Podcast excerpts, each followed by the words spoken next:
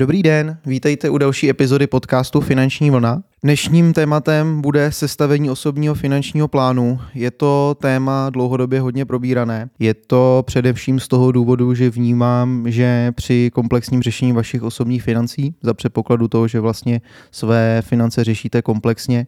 tak eh, osobní finanční plán hraje zásadní a markantní roli v tom, jaké produkty se následně budou, budou vybírat a hlavně z jakého důvodu vlastně víceméně eh, to vaše portfolio nebo produkty budou složené. To znamená, že jsme si připravili krátký eh, a úderný součet toho, co by váš finanční plán měl obsahovat případně vlastně i krátký návod toho, jak by vlastně finanční plán podle mého měl určitým způsobem vypadat, co by tam určitě nemělo, nemělo chybět. A v návaznosti na to, tak eh, po této epizodě vlastně budete schopni tento finanční plán jednoduše sestavit eh, bez cizí pomoci. Budete vlastně mít aspoň takový ten základ toho, abyste doopravdy vnímali, jak eh, finanční plán by měl vypadat a tím spíše a tím lépe následně budete vlastně schopni řídit své osobní finance. Pojďme se na to tedy společně podívat, jak je finanční plán vnímaný ve společnosti, jak je vlastně vnímaný v poradenském světě, jaké známe způsoby realizace, nebo jak k tomu lze samozřejmě přistupovat. Finanční plán jako takový může být pojmenovanými různými způsoby. Možná jste se setkali někdy s názvy, jako je investiční plán, jako je analýza, jako je analýza příjmů a výdajů. Zkrátka je to kus od kusu, dá se tomu nazývat, dá se to nazývat různými způsoby. Zkrátka jednoduše v rámci toho, toho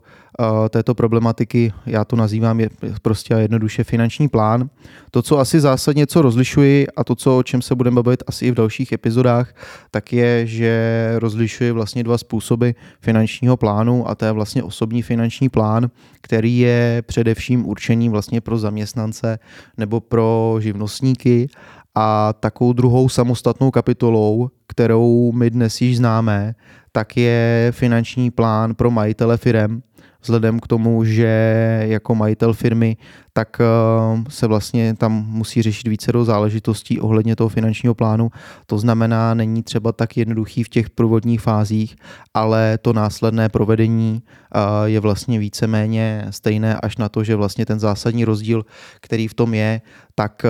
vlastně v rámci tohoto tak řešíme vlastně i finance, finance, které vlastně jsou v té dané firmě, nejenom ty osobní toho majitele jako takového. To znamená, že, jak jsem říkal, rozlišujeme taková, takové dva směry finančního plánu.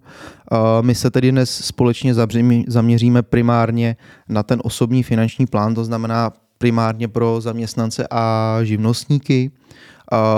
Pojďme si tedy nyní společně podívat na nějakou, dejme tomu, délku nebo vlastně obsah finančního plánu. Jak už jsem vlastně zmiňoval, tak eh, realizace finančního plánu může být různorodá. Setkal jsem se s finančními plány, které byly doopravdy rozsáhlé a detailní, to znamená, dejme tomu, že se tam probíral více scénářů, a jakými způsoby vlastně při jaké krizové situaci klient může jít. Setkal jsem se ale i s velice jednoduchou realizací, to znamená, bavíme se doopravdy o tom, že to bylo zkrácené samozřejmě, bavíme se o tom, nebo já už jsem dnes zmiňoval, že konkrétně já, když vlastně přistupuji ke svým klientům, tak uh, dovolím si tvrdit, že v 95% případů mý klienti ví, že ať přichází s jakýmkoliv požadavkem, ať je to opravdu v rámci vyřešení nějakého cíle, to znamená osobního bydlení nebo renty, my se vždycky snažíme sestavit jejich osobní finanční plán je to opravdu výjimečný případ, uh, je to opravdu výjimečný případ, ve kterém my uh, společně nějakým způsobem jsme se rozhodli, že třeba cestou finančního plánu nepůjdeme, ale říkám, jsou to tak, uh, je to tak málo případů, u kterých jsem se s tímto řešením setkal, že je ani nebudeme v současné, současné epizodě zmiňovat. Tak, pojďme se tedy podívat na nějakou strukturu našeho finančního plánu, aby jsme vlastně chápali, ty uh, jednotlivé souvislosti. pojďme v rámci, v rámci tedy toho ještě na nějaké výhody, proč vlastně ten finanční plán my dneska klientům sestavujeme, tak eh, v první řadě jde o to, že vlastně finanční plán ukazuje cestu k jednotlivým cílům. To, to znamená, že za předpokladu toho, že vaš, ve vašem finančním plánu máte nastaveny nějaké cíle, tak eh, pro nás je spíše primární ta cesta. To znamená, že aby jsme zjistili doopravdy, jaký je ten cíl, jestli vám doopravdy v dnešní době dává smysl. A až potom, až potom vlastně následně řešíme ten daný produkt, který nám vlastně pomůže tu cestu k tomu danému cíli nějakým způsobem eh, urychlit nebo nějakým způsobem zefektivnit to je asi ta největší přidaná hodnota finančního plánu. To znamená, že my se vlastně i tak trošku dostáváme od takového čistého prodeje finančních produktů do opravdy k nějakému tomu komplexnímu poradenství, kdy doopravdy uh, ten důraz je kladený především, je především kladený na tu radu a ne vyloženě na to, jestli produkt A nebo produkt B je vlastně v ten moment jako lepší, to znamená, že vlastně v momentě, kdy váš finanční poradce vytváří tento komplexní finanční plán, tak víte, že vlastně takovým tím podkladem, tím velkým, eh, tím velkým obrazem, když se na to podíváme vlastně ze zhora, tak je vlastně výstup, aby vás eh, přivedl k tomu danému cíli a není vlastně jednoduše jenom cílem prodej uh, nějakého, nějakého produktu. Tak, dalším benefitem, co jsem si tady společně Dalším benefitem, co jsem si tady zapsal, tak je vlastně to, že v momentě, kdy se sestavuje finanční plán a tak vlastně po jeho realizaci, tak eh, to i klientovi, tak i tomu danému poradci za předpokladu toho, že klient eh, využívá vlastně poradce, tak to dává do té jejich společné spolupráce určitou systematičnost, určitou harmonii a hlavně, hlavně určitý pořádek. Je to hlavně z toho důvodu, že vlastně tím, že finanční plán je určitý sumář eh, klientova majetku, jsou zde zepsany vlastně veškeré cíle, které on má nastavené a je zde k ním vlastně napsaná jednotlivá cesta, tak vlastně my víme, že se dlouhodobě potom už nestává, nebo ve většině případů by se nestávalo, že klient většinou neví, jakým způsobem a co bude vlastně se svým poradcem realizovat.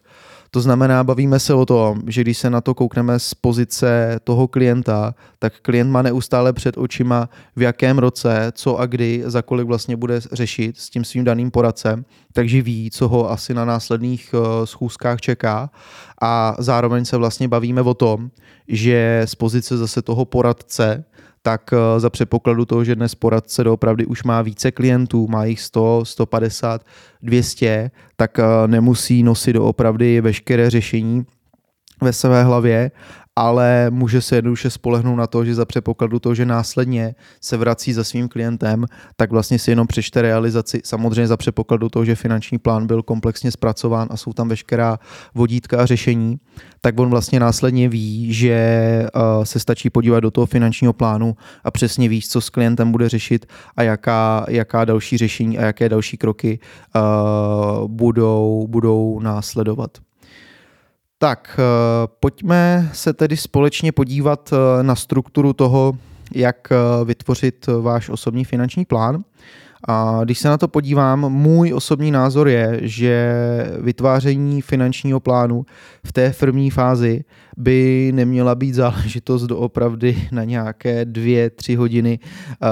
nebo snad jako půl dne. Za předpokladu toho, že poradce má nějakým způsobem eh, zpracovanou metodiku práce s klientem, tak eh, vlastně v momentě, když jsme se na to dívali nějakým způsobem společně z praxe, tak eh, vlastně víceméně názor je takový, že ta analýza, která by měla vést k sestavení finančního plánu, by neměla trvat déle než zhruba nějakých 30 až maximálně jako hodinu. Spíše bavíme se o tom, že ideální čas je zhruba nějakých 40 až 45 minut. Uh, jde zde doopravdy o to, aby jsme byli efektivní. To znamená za předpokladu, jak už jsem zmiňoval, že máme nějak jasně daný svůj jako systém spolupráce, tak uh, vlastně věřte, že i klienti, kteří vlastně víceméně musí nějakým způsobem na některých, uh, na některé vlastně z bodů, uh, které které vlastně ve finanční plánu by měly vlastně být zmíněny, tak eh, se vlastně bavíme o tom, že i tito klienti, kteří teprve nad tím přemýšlejí a neví vlastně více méně, tak eh, i ti to vlastně v pořádku a v pohodě vlastně zvládají za nějakých 40 až 45 eh, minut. To znamená, moje zkušenost je taková, že za předpokladu toho, že finanční plán a jeho sestavení trvá o něco déle, je to spíše z pozice poradce, že poradce vlastně v momentě, kdy ten plán sestavuje, tak už se nějakým způsobem snaží ty jednotlivá eh, řešení jako více vysvětlovat do detailu. Za mě eh, samozřejmě cesty jsou různé, někomu, někomu to vyhovuje, uh, někdo vlastně v tomto ohledu uh, říká, že je to takhle v pohodě, takhle by to mělo být. Uh, můj názor a moje zkušenost je taková, že vlastně po sestavení osobního finančního plánu tak přichází nějaká prezentace toho plánu, to znamená, že stejně vlastně následně poradce ten plán uh, nějakým způsobem prezentuje. To znamená, že stejně vlastně v ten moment ty modelová řešení nebo vlastně uh, ty řešení, které vlastně poradce v tom plánu společně s klientem navrhnul, tak uh, stejně budou zmíněna. To znamená za mě je vlastně zbytečné nějakým způsobem u analýzy víceméně ještě už více do detailu vysvětlovat, jak ta řešení budou vypadat, protože od toho by vlastně měla sloužit ta následná schůzka a je vlastně prezentace, jak už jsem zmínil, toho, toho finančního plánu. Takže v ideálním měřítku bavíme se o tom, že sestavení finančního plánu nám zabere zhruba nějakých 40 až 45 eh, minut. Samozřejmě taky závisí, my si dnes budeme ukazovat variantu, která je opravdu jednoduchá, ve které vlastně si vystačíme vlastně s volným papírem, s nějakou tuškou propiskou a vlastně s naprosto jednoduchou e, kalkulačkou, když budeme vlastně potom počítat společně nějakou tu cestu k cíli, jak vlastně k tomu přistupovat. Takže e, vlastně víceméně tohle to bude opravdu jako taková základní basic varianta toho finančního plánu. Jinak eh, se vlastně můžeme setkat s tím, že ty finanční plány jdou vytvořit eh, v určitých softwarech, to znamená, že výrazně to třeba poradcovi usnadňuje cestu, to znamená, že už je to nějaké standardizované řešení, buď to poradce nebo společnosti, kde už vlastně eh, se vkládají jenom určitá data a už rovnou vychází nějaký zpracovaný, zpracovaný plán, který vlastně už nějak víceméně se pak nemusí rozebírat. Za dobu své praxe jsem se samozřejmě potom ale i setkal s řešením, dejme tomu v nějakých Excelech, to znamená vlastně víceméně velice jednoduché, sestavené vlastně na míru poradce. Je to doopravdy na zvážení, někdo vlastně využívá tu cestu doopravdy té jednoduchosti, někdo využívá ten software. Můj názor je takový, že ani jedno, ani druhé není špatně. Je to zkrátka jednoduše to, co každému z nás sedí a jde hlavně primárně, když se opět na to zaměříme, tak cílem toho je, aby vlastně jsme klientovi nebo respektive, aby klient uh, měl přehled o tom svém majetku a věděl vlastně prostřednictvím toho finančního plánu, tak jaká cesta jaká cesta vlastně bude následovat k těm jeho cílům, to znamená ty dlouhé i krátké cíle, aby doopravdy věděl, co, kdy a jak vlastně se, se bude dít. Tak, pojďme tedy dnes, pojďme tedy nyní již ke, struktuře toho našeho finančního plánu, aby jsme tedy věděli, jakým způsobem, jakým způsobem se dostaneme k jeho realizaci. Tak v první části je důležité si vlastně vydefinovat cíle. Jak vlastně tyto cíle se definují? V momentě, kdy se o tom vlastně bavím s klienty, tak eh, vlastně vždycky říkáme, že je dobré si vydefinovat takové ty velké strategické cíle. Co tím myslím? Jsou to většinou takové ty milníky v klientovou životě, které doopravdy bavíme se o tom, že asi nebude schopen třeba jednorázově uh, zafinancovat z prostředků, které má třeba někde jako na spořícím účtě nebo jako z rezervy na běžném účtě. To znamená, že typicky se vlastně jedná o cíle, jako je vlastně koupě vlastního bydlení, nebo třeba když už klient má jako vlastní bydlení, tak uh, má rodinu, to znamená potřebuje koupit větší nemovitost, to je vlastně takový typický cíl uh, u mých klientů vlastně v té jejich akumulační fázi, to znamená vyřešení potřeby vlastního bydlení. Dalším cílem, který bývá takový typický, kteří si jako klienti často nastavují za předpokladu toho, že mají už potomky, mají vlastně děti, tak je vlastně uh, nějaká určitá částka pro ty děti v tom jejich věku, kdy se vlastně stávají plnoleté, to znamená někdy v těch 18-20, my to považujeme vlastně za takový nějaký, někdo to nazývá jako studium dětí, někdo to nazývá jako start do života. Zkrátka je to určitá částka, se kterou potom to dítě si může nějakým způsobem naložit, buď to za to jde studovat na, někam na školu, nebo třeba to může využít ty prostředky jako pomoc třeba k získání právě nějakého prvního vlastního bydlení, nebo koupě dalších věcí, co vlastně v té dané situaci bude potřebovat. A vlastně ty další cíle jsou vlastně na, ten, na ta, toho stejného rázu, to znamená typicky to třeba bývá nějaká doopravdy eh, vysněná rodinná dovolená, která už doopravdy se pohybuje jako v vyšším cenovém rozmezí, nebo to může být třeba typicky nějakým způsobem uh, koupě nového rodinného vozu a další. Když se o tomto bavíme například uh, s majiteli firem, tak takovým třeba typickým cílem v tom finančním plánu majitele firem, tak uh, může být i třeba určitá inovace uh, vlastně v jeho firmě. To znamená, bavíme se o tom, že typicky je tam určitý budget na nějaký rozvoj, dejme tomu třeba výrobní linky nebo rekonstrukce, prodejny, provozovny, to bývá vlastně většinou takový ten typický cíl za předpokladu toho, že se bavíme o tom, že vlastně mluvím s živnostníkem nebo s majitelem firmy.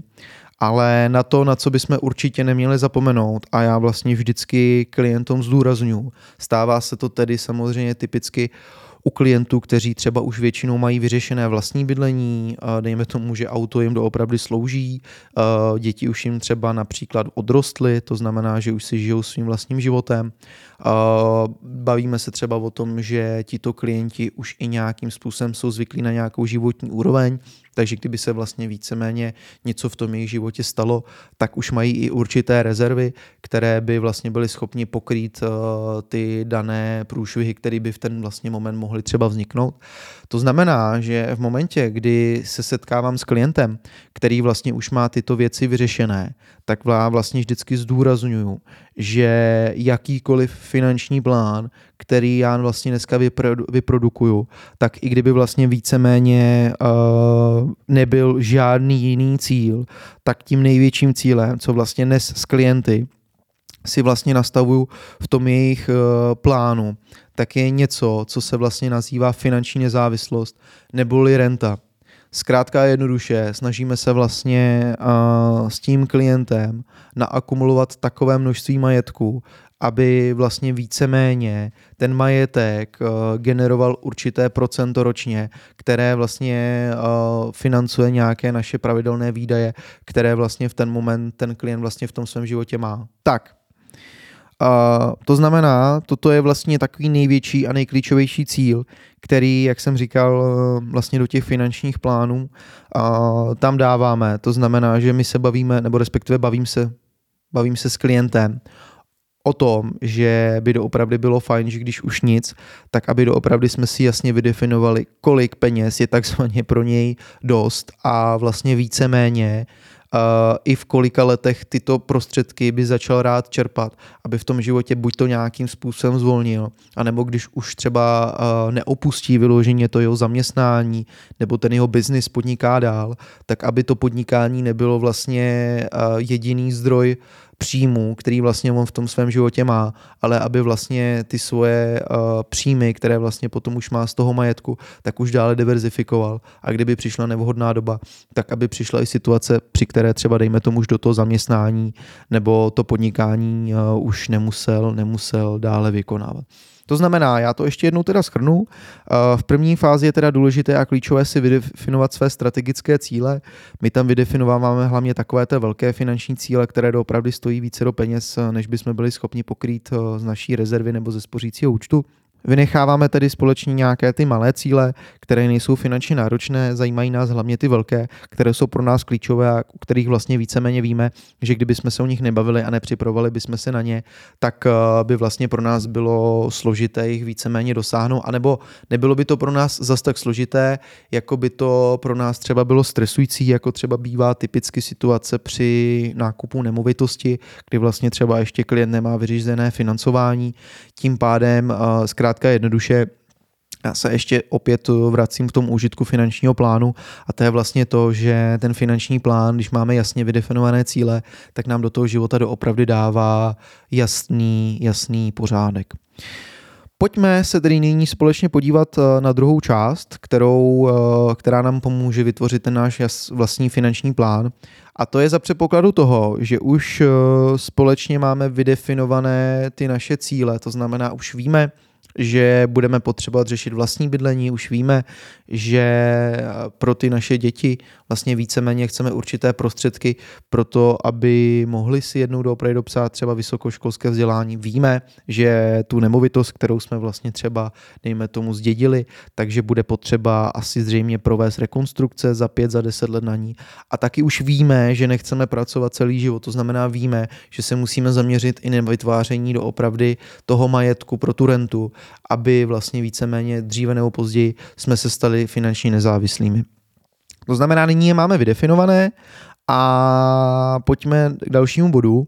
Já jsem ho nazval co, kdy a kolik, to znamená, bavíme se o tom, že uh, pokud ten finanční plán uh, už obsahuje nějaké cíle, tak my nyní potřebujeme zjistit, jak vlastně, nebo respektive kolik ty cíle nás budou stát to znamená, bavíme se o tom, kolik vlastně ten daný cíl stojí, ne ta cesta k němu. To znamená, bavíme se teď o té hodnotě, ale hlavně a primárně my i řešíme vlastně za jak dlouho uh, my vlastně ten daný cíl chceme, chceme vlastně víceméně uh, realizovat. Proč se o tom bavíme? Proč je pro nás důležité vlastně vědět, kolik prostředků a kdy budeme potřebovat? Protože například eh, v případě toho, že to bude cíl, který my budeme vlastně plnit například prostřednictvím investic, tak se vlastně výrazně bude měnit ta investiční strategie pro cíl, který je nastavený za pět let a bude vlastně to portfolio nebo respektive ta investiční strategie bude vypadat taky úplně jinak.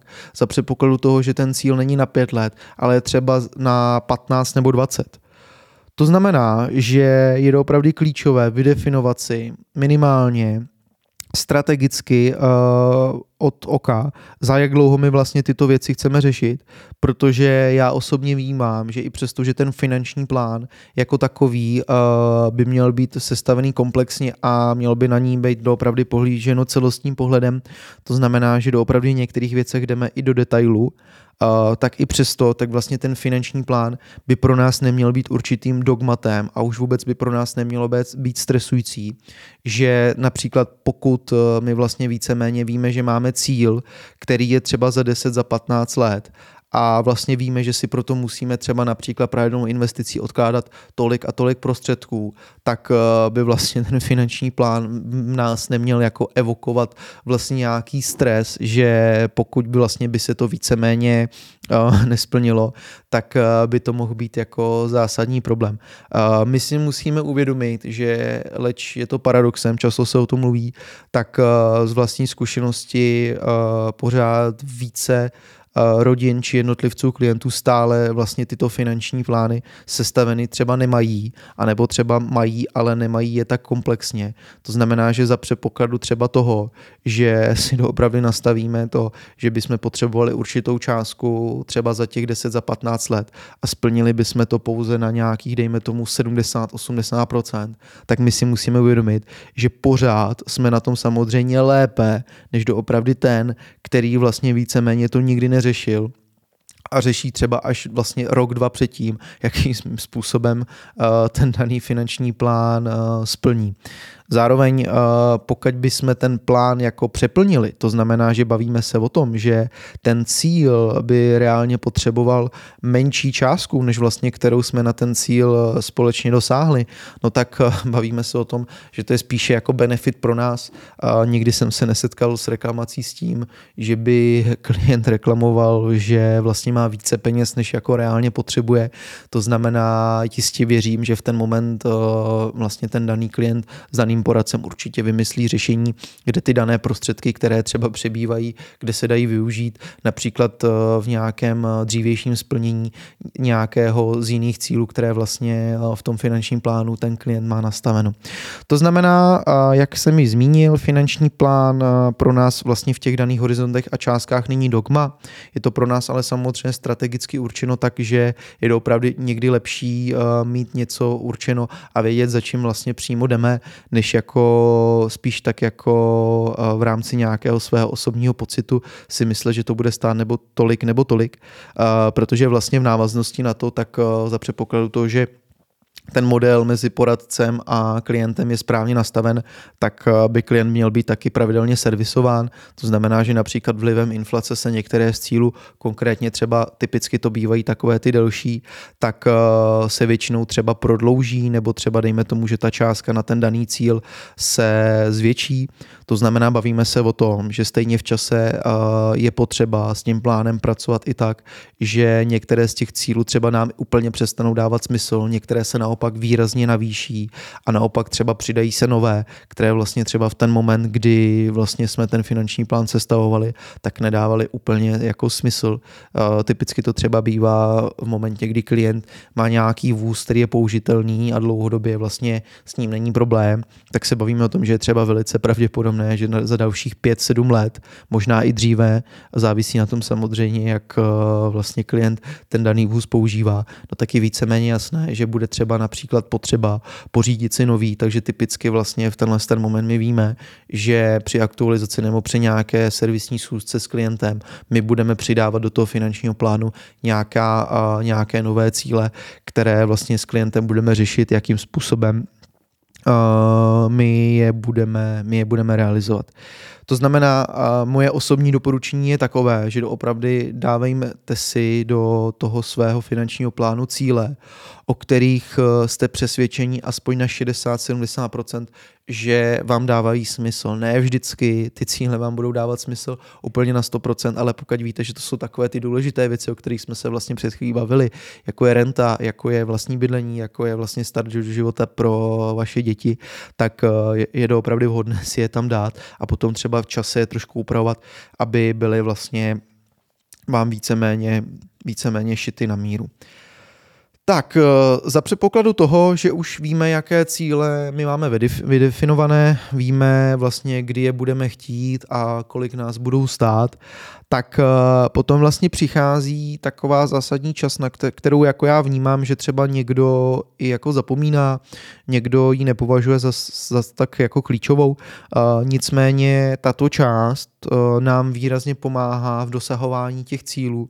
protože se vlastně jedná už o nějaký vlastně součet našeho aktuálního majetku. O co se jedná? Já vlastně s klientem v momentě, kdy vydefinuju uh, ty jeho cíle, už víme vlastně, kolik prostředků vlastně na ten daný cíl on uh, bude potřebovat a víme vlastně, kdy ho budeme realizovat, tak my vlastně koukáme na jeho aktuální strukturu jeho majetku, který byl vlastně do té doby, než jsme společně začali o, o tom finančním plánu jednat, tak uh, který byl vlastně schopen víceméně on za ten svůj aktivní život, co třeba chodí do práce nebo co třeba v rámci třeba historie z rodiny zdědil, tak vlastně co byl schopen jako naakumulovat. To znamená, že pro nás je vlastně klíčové, když děláme tento součet vlastně aktuálního majetku, často se s tím taky setkávám,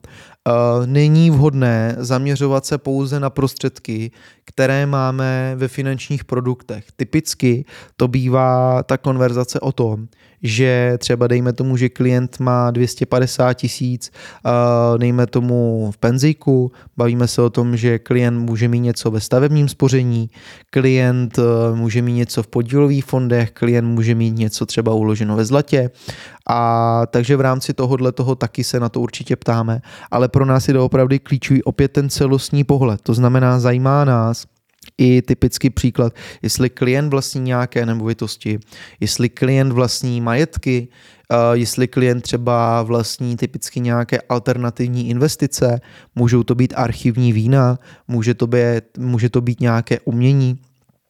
ze své praxe jsem se setkal i třeba se sběratelem veteránů,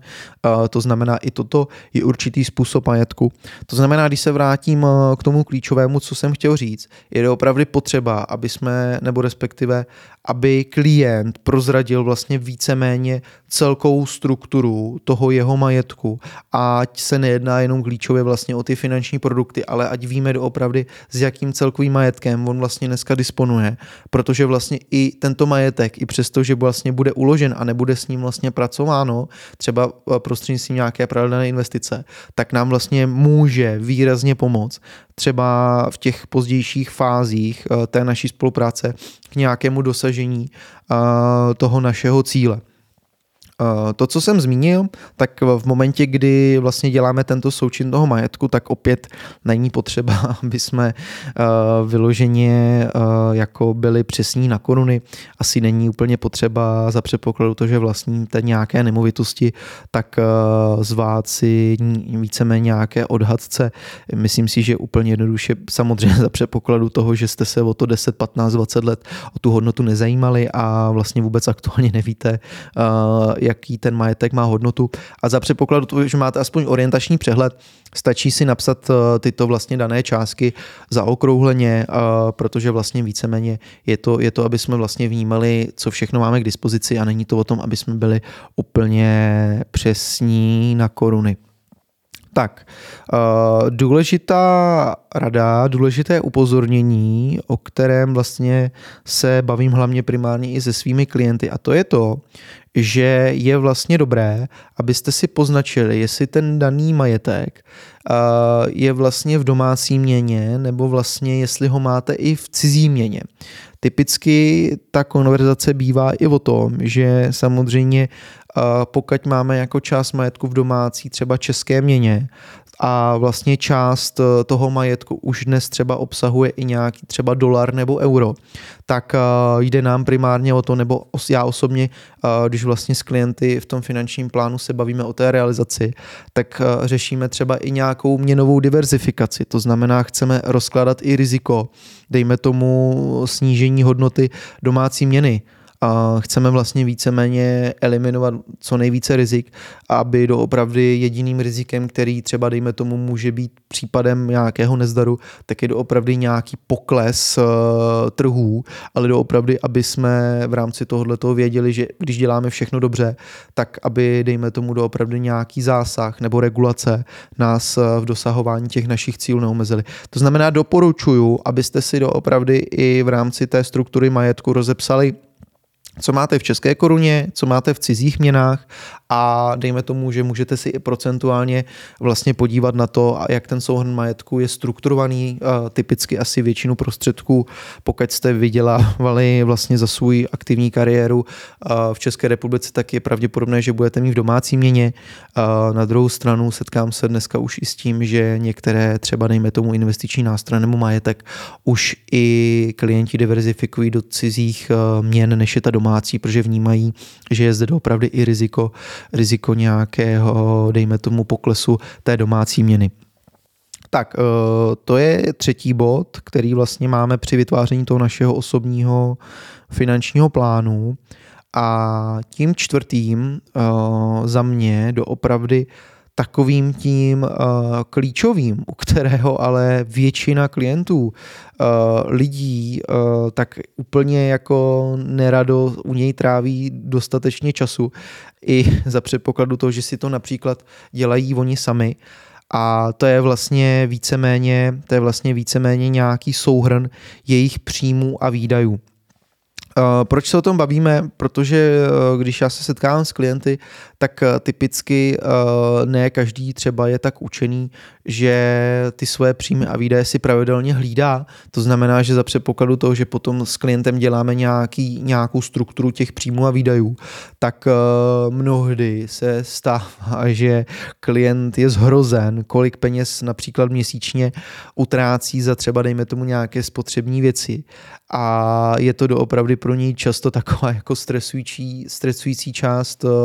toho, té realizace toho plánu. Na druhou stranu já vždycky říkám, že ono je doopravdy dobré v tomto úhlu pohledu se podívat uh, do detailu, abych doopravdy znal nějaké svoje fixní příjmy, uh, respektive nějaké svoje fixní výdaje, nějaké svoje variabilní výdaje. A v momentě, kdy vlastně budete tvořit tu, tu strukturu příjmů a výdajů, tak eh, já osobně doporučuji, abyste se doopravdy zaměřili i vlastně na ty výdaje, které pro vás typicky bývají jako jednorázové. Může to být eh, typicky nějaká rodinná dovolená v létě, může to být doopravdy částka, kterou dneska jednorázově se utrácí třeba za vánoční dárky, můžou to být typicky nějaké permice eh, a vlastně my jak, nebo respektive jak já k tomu přistupu u svých klientů, tak je vlastně cesta toho, že tyto jednorázové větší výdaje, které vlastně v průběhu toho roka klient uh, řeší, tak my je vlastně rozpočítáváme děleno 12 a vlastně jednotlivě my vlastně se k ním přibližujeme těma pravidelnýma platbama, že vlastně každý rok na ně takto jako jednoduše šetříme. Je to z toho důvodu, aby vlastně ten náš výstup těch příjmů a výdajů vyšel, eh, nechci říct pesimisticky, ale aby vyšel reálně. To znamená za předpokladu teďko typický příklad toho, že klient eh, vydělává například 45 tisíc čistého, a jeho vlastně fixní a variabilní výdaje už sečtené i s těma jednorázovýma jsou například 35 tisíc, tak pro nás je to klíčové, protože my víme, že s tím rozdílem 10 tisíc korun my můžeme například pracovat vlastně k dosažení těch daných cílů v tom finančním plánu. Protože například, kdyby my jsme nepočítali s těma jednorázovýma výdajema a tím pádem my bychom vlastně třeba dejme tomu místo 35 tisíc výdajů zjistili, že má klient 20, no tak od těch 15 tisíc stejně by vlastně víceméně v tom roce někde potřeboval. A my kdybychom mu spočítali, že o 15 tisíc víc si třeba může dávat na cíle, no tak eh, ta spolupráce už by najednou prostě začala haprovat, protože tomu klientovi by na ty cíle peníze eh, vlastně přestaly jako stačit, nebo respektuje na ty krátkodobé cíle, které potřebuje prostě splnit, nebo na ty jednorázové výdaje. No a tím pádem vlastně už to, už to začíná v té spolupráci drhnout. To, co jsem tady zdůraznil, tak eh, je vlastně klíčové v tomto bodu si spočítat i dostatečnou rezervu, protože vlastně víceméně, víceméně vlastně pro klienty je klíčové, když se spouští do nějaké plánování cílu, tak je mít i dostatečnou rezervu. Já typicky říkám, eh, nebo respektive já osobně počítám eh, tu rezervu z fixních výdajů, to znamená doopravdy takové ty částky, které musíme zaplatit, ať se děje, co se děje, ať jsme nemocní, ať se stane cokoliv. To znamená, že já počítám vlastně tu rezervu hmotnou, nebo respektive tu železnou, jak se tomu často říká, vlastně jako typicky 3 až 6 násobek fixních pravidelných měsíčních výdajů. Za předpokladu to, že se třeba jedná o klienta, který podniká, je živnostník nebo majitel firmy, tak tam třeba typicky uh, tu rezervu nechá máme vyšší, uh,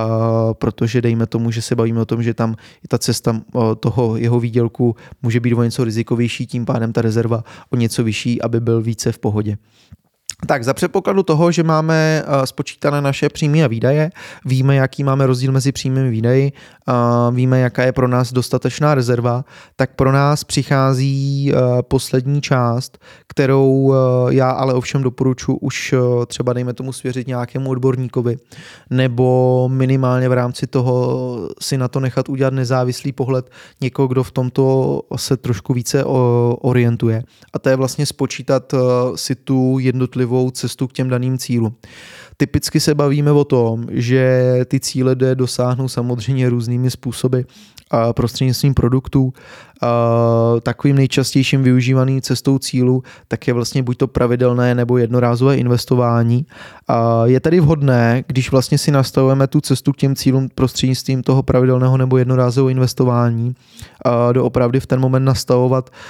vlastně nějaké to potenciální zhodnocení na reálné částky, které my jsme doopravdy v tom daném horizontu schopni, schopni obsáhnout. Je třeba nesmysl za mě nastavovat si, nastavovat si třeba na nějaký krátký cíl 5 až 10 let. Uh, po potenciální zhodnocení, dejme tomu 10-15% a více, protože my víme, že čím více samozřejmě, nebo respektive bavíme se o tom, že čím to zhodnocení bude vyšší, tím bude třeba i předpokládaná volatilita neboli kolísavost eh, té dané investice pravděpodobnější a intenzivnější. No a tím pádem samozřejmě by se z toho krátkodobého dosáhnutí toho našeho cíle mohlo stát taky, jak já rád říkám, to znamená kasíno, to znamená, mohlo by to být 50 na 50, jestli ho dosáhneme nebo jestli ho nedosáhneme, jestli budeme mít dvakrát více prostředků nebo jestli budeme mít dvakrát méně prostředků. Zkrátka doporučuji, když si nastavujeme vlastně tu cestu k těm cílům, počítat s tím, že čím je kratší cíl, tím počítat eh, s konzervativnějším zhodnocením, s konzervativnějším zhodnocením té dané uh, investice. No a za předpokladu toho, že byste si samozřejmě v rámci sestavení vašeho osobního finančního plánu dle návodu, který vám jsem vám vlastně nezdal, nevěděli, nevěděli rady, můžete se mi samozřejmě ozvat na e-mail, který je uvedený vlastně v odkazu na tento podcast nebo například pod videem. Můžeme se společně podívat na tu vaší rodinnou situaci, která vlastně u vás je nastavená. Můžu vám zkontrolovat, jestli té vydefinované věci v tom finančním plánu jsou správně a samozřejmě v návaznosti na to se můžeme potom nezávazně společně bavit o nějakém dalším způsobu naší společné spolupráce. Já to mám nastaveno tak, že vlastně úvodní konzultace v rámci, v rámci finančního plánu je, je zdarma, klientovi je vlastně víceméně prezentováno, jakým způsobem spolupráce bude pokračovat, transparentně zná ceny uh, za vlastně za moje služby, uh, takže vlastně jednoduše se může potom následně rozhodnout, jestli spolupráce mu smysl dává uh, nebo, nebo ne. Přátelé, to je pro dnešní epizodu vše. Já vám děkuji za společně příjemně strávený čas. Doufám, že vám toto video pomohlo nebo tento podcast pomohl v tom, abyste si lépe vydefinovali váš osobní finanční plán, znali vlastně základní metodiku, jak vlastně velice jednoduše se k tomu, těm vašim cílům dosáhnout a věřím, že se společně uvidíme u poslechu nějakých dalších epizod. Mějte hezký den.